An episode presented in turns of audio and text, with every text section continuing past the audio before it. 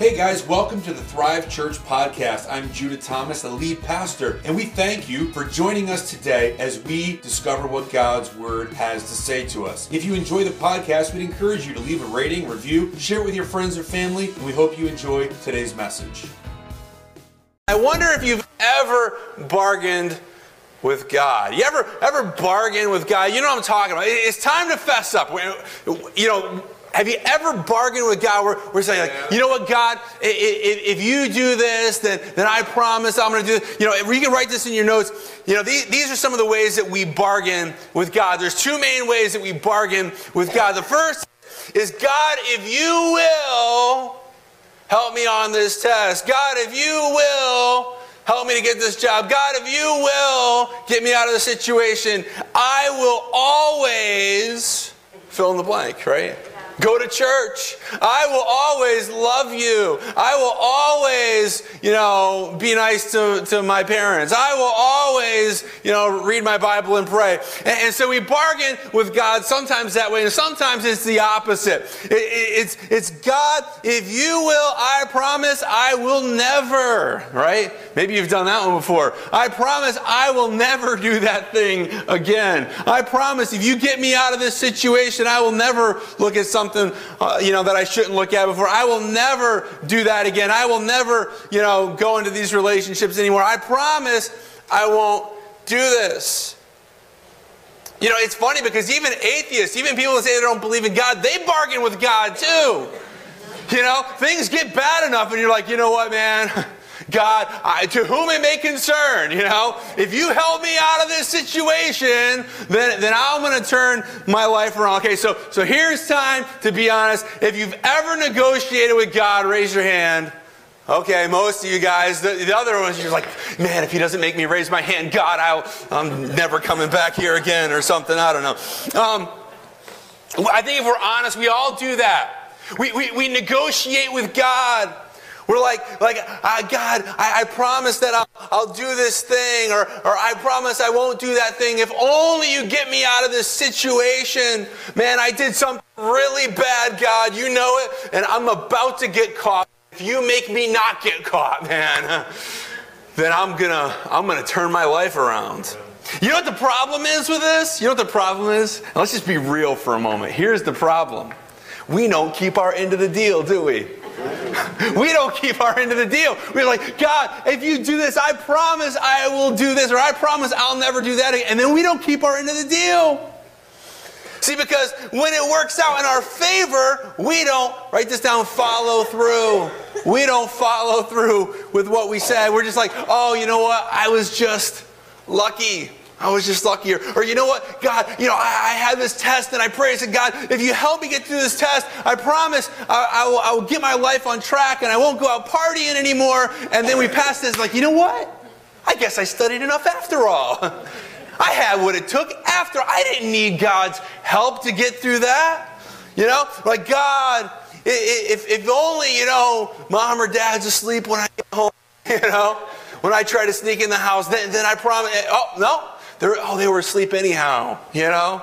Or, oh, God, only if the pregnancy test is, is positive, then I will. Or, or maybe in your case, it's only if the pregnancy test is negative, then I will turn my life around. I will serve you. I will follow you. I'll, I'll, what do you want? Tell me what you want. I'll give you money. You want money? I'll give you some money. You know, I'll give you something.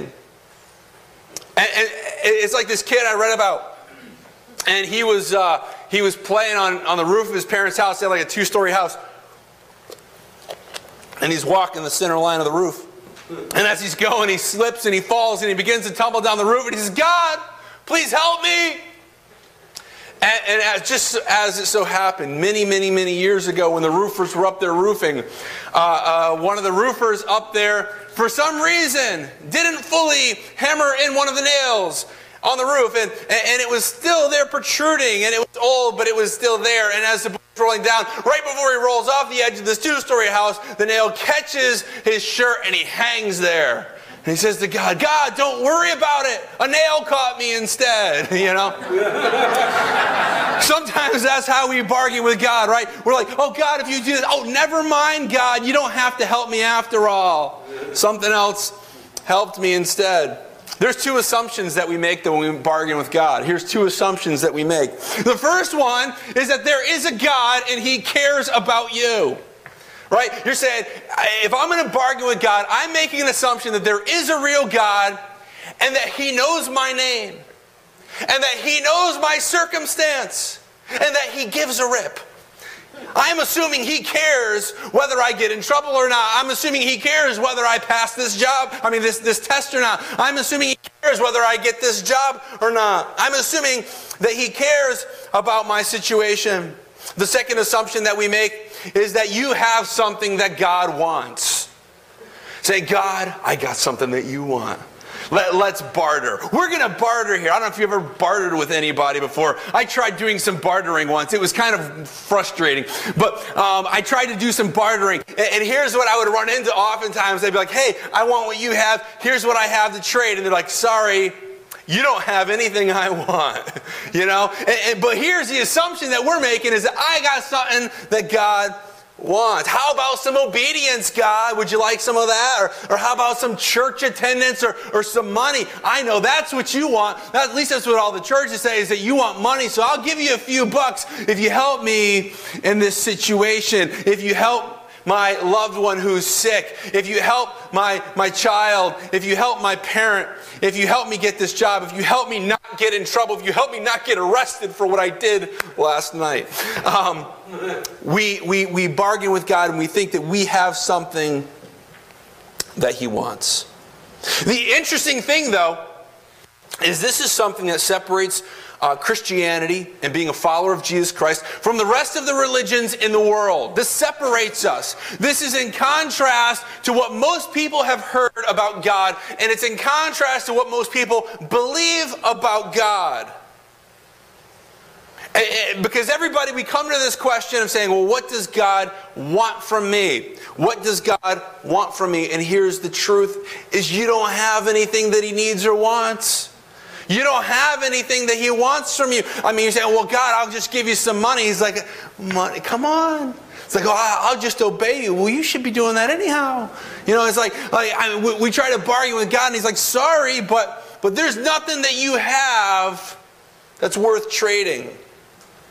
But, but the New Testament comes along. This is the newer part of the, the Bible. It's when Jesus comes on the scene. He comes here, and it's clear that God isn't interested in getting something from you, He wants something for you. God's not interested in what He can get from you, He's more interested in what He can do for you what he can do for you. And there's one word that summarizes this whole concept, and it's the word grace. The word grace. There's a problem with that word grace, though. You know what the problem is? Uh, the problem of it is, is that uh, for those of you that aren't aware, the Bible wasn't written in English. It was been translated in English, and it was written in Hebrew and Aramaic and Greek. And this particular part was written in Greek. And they translated it into this word grace, which is a fine enough word. But in the English language, the word grace has many, many meanings, doesn't it?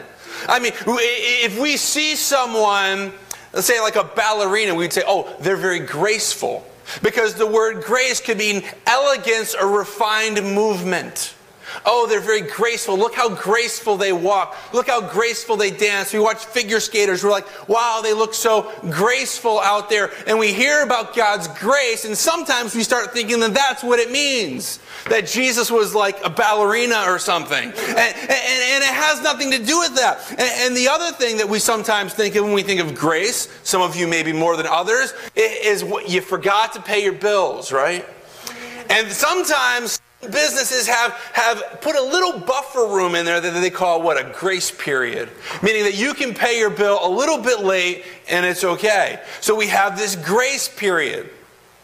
Another thing that grace could be used for maybe not in our country so much but, it, but it's a, a a title for addressing a duke or a duchess. You know, say, Your Grace, you know? Or, or another thing is that it's a short prayer that we might say of thanks before or after we eat our food. Like, could somebody say grace? And I never understood why we say that. Like, can somebody say grace? I'm like, grace, sure, you know? But, but we call it that in our English language, it means a short prayer of thanksgiving. And, and, so, so we hear this word grace in the Bible and we misunderstand sometimes what it actually means. It's actually from the Greek word pronounced charis. Charis, it's written there in your notes. It's not written that way, but it's pronounced charis. And this word literally means undeserved favor.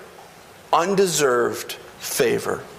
This is favor that you don't deserve. This is getting the good that you don't deserve. This is getting something that you don't deserve. Now, may, maybe you've experienced this before. I don't know, but maybe you've experienced this some at some point in time where you got something good and you didn't deserve it. You're like, you know what? I don't deserve this one bit.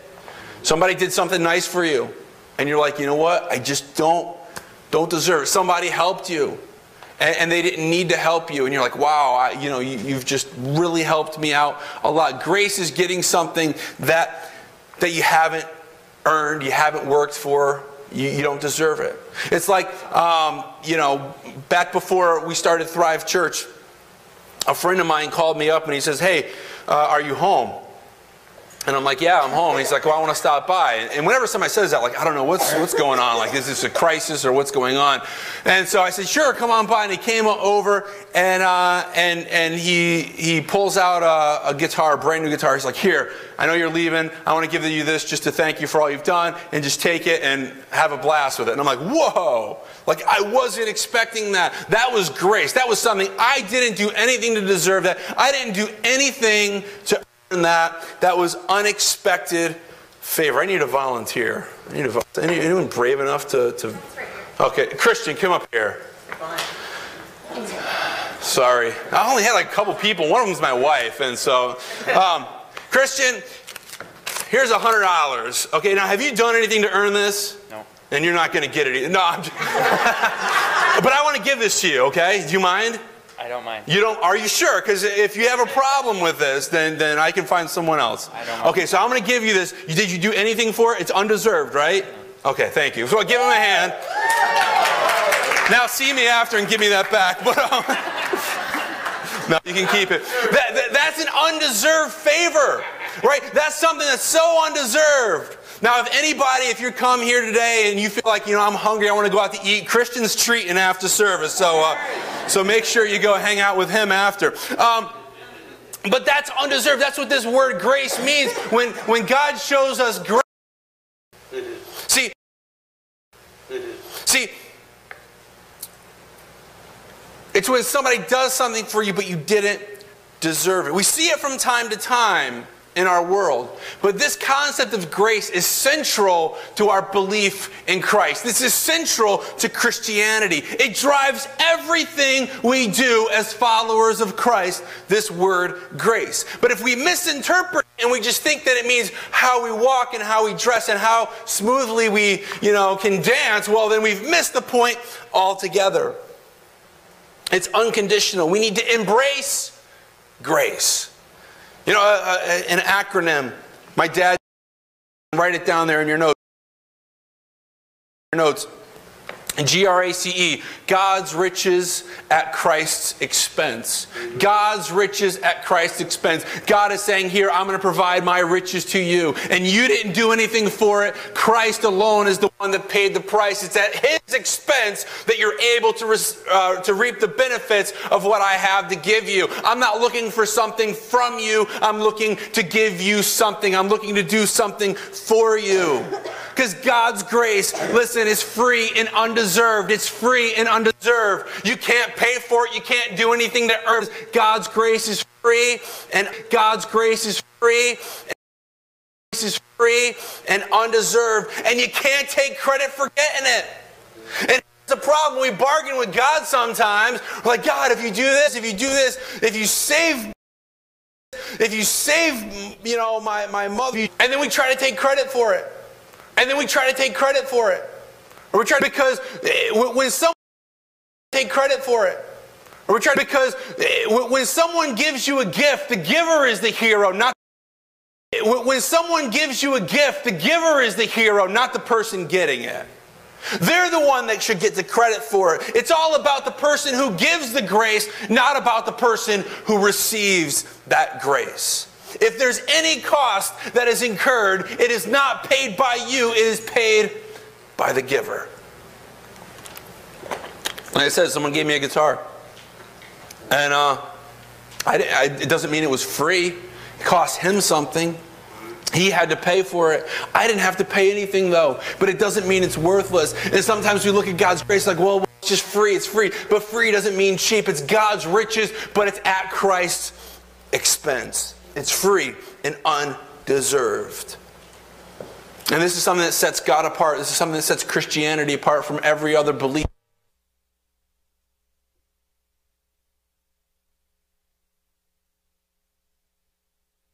Words together mercy and grace, mercy and grace, grace and mercy, mercy and grace. But there's a difference between the two.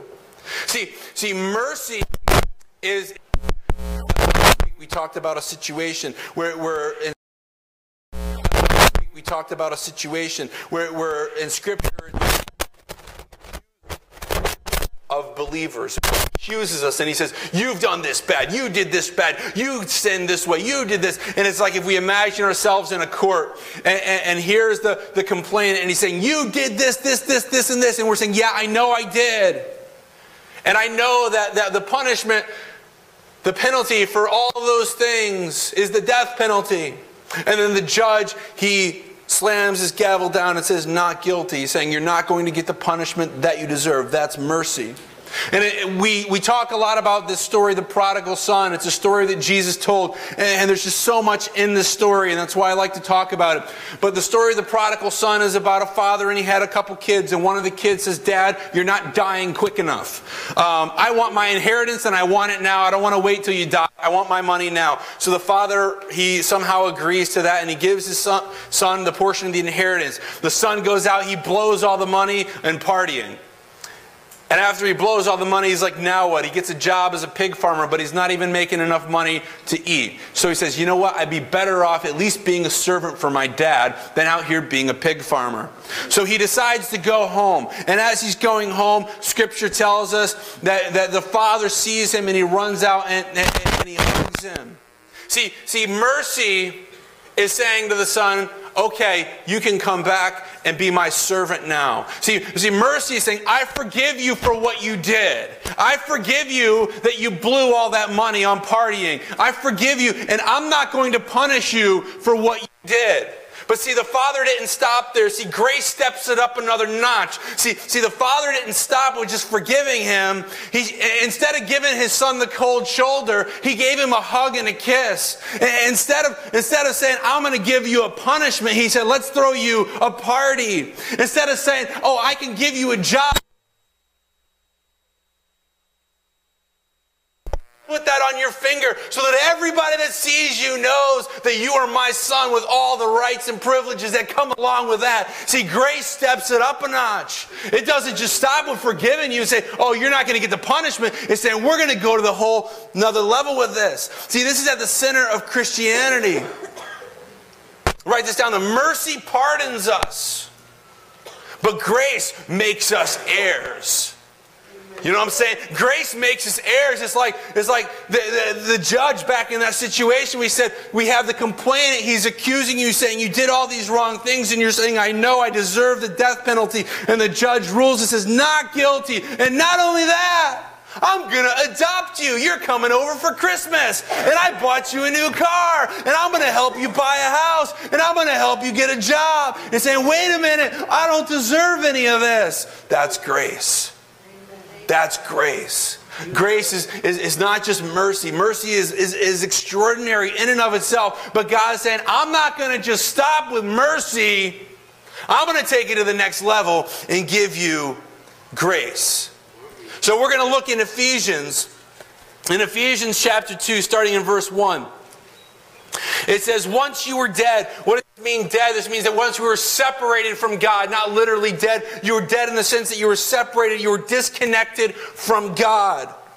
You're separated from God because of your disobedience and your many sins. It says, once you were dead because of your disobedience and many sins, and you used to live in sin just like the rest of the world. Man, we've all done bad things, right? We talked about this several weeks ago. Sometimes we like to call those bad things we do mistakes. But mistakes don't doesn't quite cut it because what do you call a mistake you did on purpose? Well, it's not a mistake. What do you call a mistake you do over and over again? We call it sin. That's what scripture tells us. It says you used to live in sin like the rest of the world obeying the devil, the commander of the powers of the unseen world. He is a spirit at work in the hearts of those who refuse to obey God. All of us used to live that way following the passionate desires and inclinations of our sinful nature. But our very nature, by our very nature, we were subject to God's anger, just like everyone else. God was mad, and we were subject to his anger. And then verse 4, it says, What are those next two words? But God. Say it together.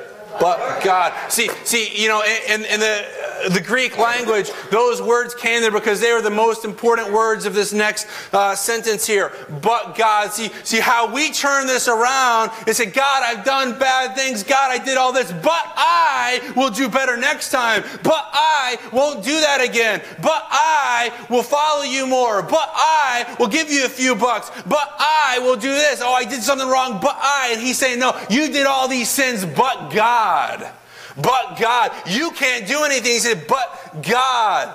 When, when you have a problem, it's not but I, it's but God. It's like, God, I know I shouldn't, but I promise. No, he says here in verse 4, but God is so rich in mercy. He's so rich in mercy. I mean, think about who's writing these words here. It's the Apostle Paul. He's a Christian hunter. Right? He's somebody going around city to city looking for people that follow Jesus Christ and he's imprisoning them and turning them over to be executed. So, so here's Paul, or here's Saul at the time. His name was later changed to Paul. Here's Saul coming through, and God's like, you know what? Watch this. We're going to take this guy, this Christian hunter, and we're going to flip his life upside down. And it's by his mercy and grace that Paul is now even writing. He said, Yeah, you think you were a Christian hunter? Before, guess what? I'm going to make you one of my main spokesmen for the Christian faith. So it says, so God, who is so rich in mercy that he chose Paul to write most of the New Testament, and he loved us so much. See, this answers the question. The question that, that asks, God, why do you even care about me?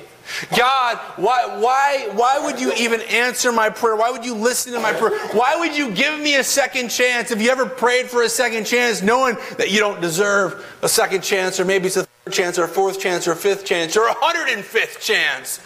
And we're like, I don't deserve another chance. And God, if you only, I will promise to, or I will never do this again. No, no, no. I see it saying the, the answer is that because He loved us so much. It has nothing to do with us. He's saying you lived in sin. It's not but I, it's but God who is so rich in mercy and he loves us so much. Verse 5 says, even though we were dead, we were separated from God because of our sin, he gave us this life when he raised Jesus from the dead. It is only by what? By God's grace that you have been saved. It's by grace that you have been saved. By his great love that you have been saved. It's not because you have something to offer him. It's not that you have something that he wants. It's not that he's saying, hey, if you do a lot of good things, I'm going to make you right with me. He's saying, no, I'm doing it because I want to, because I love you. See, God chose to save you. He chose to reconnect you with God. Write this down. Because he wanted to because he wanted to. That's the only reason why, because he loved us so much, as it says in John 3.16, that he gave his only son. That whoever would believe in him would have everlasting life. It's not because we did anything great. It's not because we're awesome. It's not because we come to church and we give a few bucks, you know, to, to, to church on Sunday morning. It's not because we read our Bible and pray. It's but God loved us so much that he gave us this eternal life through grace because he wanted to. Skip down a few verses to verse 8, still in Ephesians 2. It says, God saved you by his grace when you believed. When you believed, God saved you. We talked about that a little bit a few weeks ago about, about believe, you know, how believe God was made right. We're going to talk about beliefs and the beliefs that we have more next week and how our beliefs affect our life. But it says God saved you by his grace when you believed. You can't take credit for this. You can't work your way to heaven. You can't do enough good to get there. It says it's, you can't take credit for this because it's a gift. Somebody gave you a gift. And you can't take credit for it. You can't take, you, you can try to take credit for it, but it's not a legitimate statement because you can't take credit for a gift that was given to you. Verse 9 says, Salvation is not a reward for the good things you've done. For any of you that have ever spent your life, that have ever grown up in church, thinking, oh, I have to do this, and if I don't come to church, then I'm not right with God, and if I don't say this prayer, and if I don't do this, and if I don't do that, and oh, I did that, and if anybody's ever lived under that thought before, Listen to what it says salvation is not a reward for the good things we have done. So none of us can boast about it. We could boast about it if we worked for it, but since we didn't work for it, we can't boast about it. See, our part is faith. Write that down. Our part is faith, and God's part is grace. We, we put our faith and trust and belief in God, he turns around and says, My grace is enough for you. It's a gift. It's not a reward. You can't trade me for it. You can't bargain me for it. You can't barter because you don't have anything I want anyhow. God's grace is free and undeserved. It's free and undeserved. You can't pay for it. You, you couldn't pay for it if you even could try to. It's not deserved. You can't work your way for it. It's free and undeserved. So, what standard do you use to know if you're right with God? What standard do you use? Will we depend on our goodness or on God's grace? Will we depend on how good I am? Because if we're honest about it, we're not very good, are we? Man, we say, oh, I did some good things, but how do you know if you've done enough good? How do you know? There's no big scale. We don't know. How do I know if, if that thing was worth a lot of a lot of good points or not a lot of good points? How do I know? Am I going to depend on my goodness or on God's grace? In all religions in this world, they all tend to focus on the do. The do. Do this, do this, do this. Don't do that, don't do that, don't do that. And, and we start, and they start to ask this question how do I negotiate with God? This is why, why ancient uh, belief systems would often kill animals and they would do all these things. How can I appease God? What can I trade God? So that he won't be angry with me anymore. What can I do for God? What does God want? Maybe he wants a dead animal. No, he doesn't want a dead animal. See, being a Christian isn't about what we do, but it's about what's already been done. It's about what's already been done.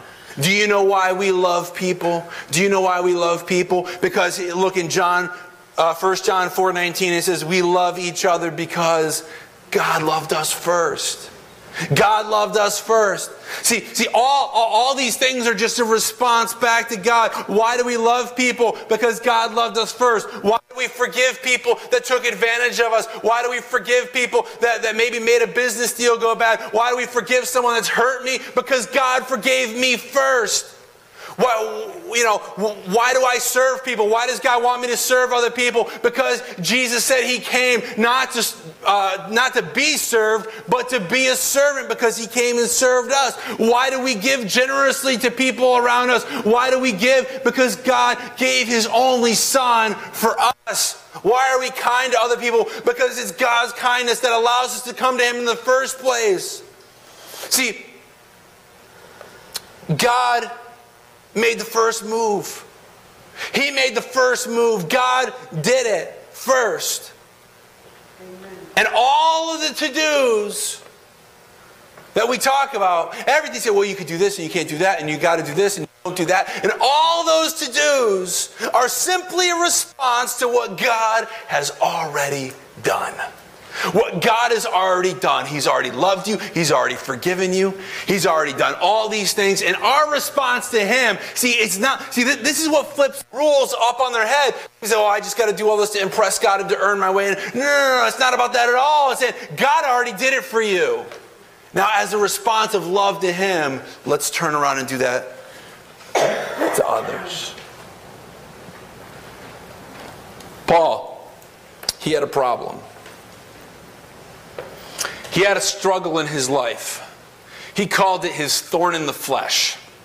Um, if you can imagine what that would feel like, you know, having a thorn like kind of embedded in you all the time.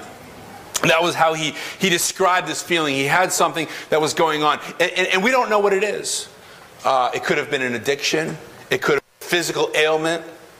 Maybe it could have been, been, been a, a, uh, someone in his family that was, you know, a problem. It could have been all the persecutions he was experiencing. It could have been any number of things. We don't know what it was. He didn't tell us what it was. And actually, it's probably better that he didn't tell us. Because if he did tell us, then we say, oh, that was his problem. But now that he didn't, we can take these, this next verse and we can apply it to any situation that we face in our life. And in 2 Corinthians 12, verse 9, is God is saying to, to to Paul because Paul is saying, God, why don't you take this problem away from me? Why don't you take this struggle away from me? Maybe you've prayed a prayer similar to that before in your life. God, why don't you take this sickness away from me? Why don't you take this sickness away from my loved one? Why don't you do this or that? Why, why do I have this struggle? Why don't you do this or do this or that? Why, why do I have this struggle? And God says to Paul, He says, My grace, my grace is what? Is sufficient. Underline that. My grace is sufficient. My grace is sufficient for you. For my power is made perfect in weakness. My power is made perfect when you're at your low point. Yeah, you got to struggle, but don't worry about it because my grace is sufficient for you. And Paul goes on to say, Therefore, I'll boast all the more gladly of my weakness, so the power of Christ may rest upon me. Some of you might say, Well, Judah, you don't know what I'm dealing with, though. You don't know you know, that, that, that I have a, a, a loved one that, that's, that they haven't given long to live, and, and I don't know what the outcome is going to be, and, you don't understand what it's like to have all this debt hanging over you, and you don't understand what it's like to, to, to, to go through, you know, a, a relationship that's been so important to you being ripped apart or you don't know what it's like to, to, to fail a class, or you don't know what it's like, or whatever. And it doesn't matter because he's saying, My grace is enough. My grace is enough for you. You don't have a problem that's bigger than God's grace. Because every problem that you have, God is saying, My grace is enough for you. My grace is enough for that sickness. My grace is enough to help you with those bills. My grace is enough to help you with the school. Yeah, He's not always promising that you're going to have an easy road and an easy path in life. But what He is saying is, My grace is enough. He didn't take the problem away from Paul, but He said, My grace is enough for you, even in this situation. See, we say, well, well, God, if you will, then I will. That's how religion works. Religion is a bartering system where we barter with God, but that's not a relationship with God. We say, oh, if you do this, then I'll do that, and we never give God credit for it anyhow. See, Jesus came to this earth and he died and, and, he, and he was brought back to life again because God wanted to save us. He wanted to make us right with God because of his great love. It's by grace that you've been saved through faith. It's the gift of God. He's given you a gift. Will you open it? Will you receive that gift? It's because of, of Jesus' death on the cross. And then anything that I do after the fact. You say, well, well, you know, being a Christian is just all, you know, you can't have any fun after you after you follow God. Anything I do after the fact is simply a response to what God has already done for me and through me. 2 Timothy 1 9, we're going to close with this verse. It says, For God saved us and called us to live a holy life. He did this not because we deserved it, but because that was His plan from the beginning of time to show us His grace through Christ Jesus. So you, you, you didn't deserve it. You didn't deserve this opportunity to be made right with God. See, all of our sins, they've separated us from God, but, but it gives Him pleasure. He wanted to make us right. And we need to respond to Him with that. And some of us, you know, that have maybe been around church for a long time, and maybe we, we, we go to church and we do all these things, and, and, and it becomes again about the, the am I good enough? Am I a good enough Christian? Am I doing the right things? Are, are people impressed with me? Do I pray enough? Do I read my Bible enough? Do I give enough? Do I this and that and whatever enough? Do I do this enough? And it's not about how good you are, it's about how good God is. See, that's what it's all about. I'm not saying don't do good things. We should do good things. But those good things are a response to God out of love. Let's pray. Father, we come to you. And we thank you for your love and your mercy and your grace. And we thank you that you have made your grace available to us. That even though we deserve the death penalty, you said, I forgive you, I make you innocent, not guilty, and I'm also going to make you my child, my heir, with all the rights and privileges that come along with it. And we thank you for that. We don't deserve it, not one bit. There's nothing we can do that could ever earn that, but we thank you for that. For some of you here, maybe maybe you've never fully put your faith in Christ. Maybe you've been trying to on your goodness and not on God's grace. But see, it's because of His love. He wants to, to save you from that, from that eternal trying to earn your way to God trying to please Him with the things that we do. And Scripture says that if you believe in your heart that Jesus is Lord, that God raised him from the dead, and you say this with your mouth that you are saved. Scripture tells us that no one can say that Jesus is Lord without the Holy Spirit drawing them. And if that's where you are, I just I just want you to uh, let's all together just say those words together. Jesus is Lord. Let's say that together. Jesus is Lord. God, you are our Lord and you are our King, and we serve you. Thank you for your grace. In Jesus' name, amen.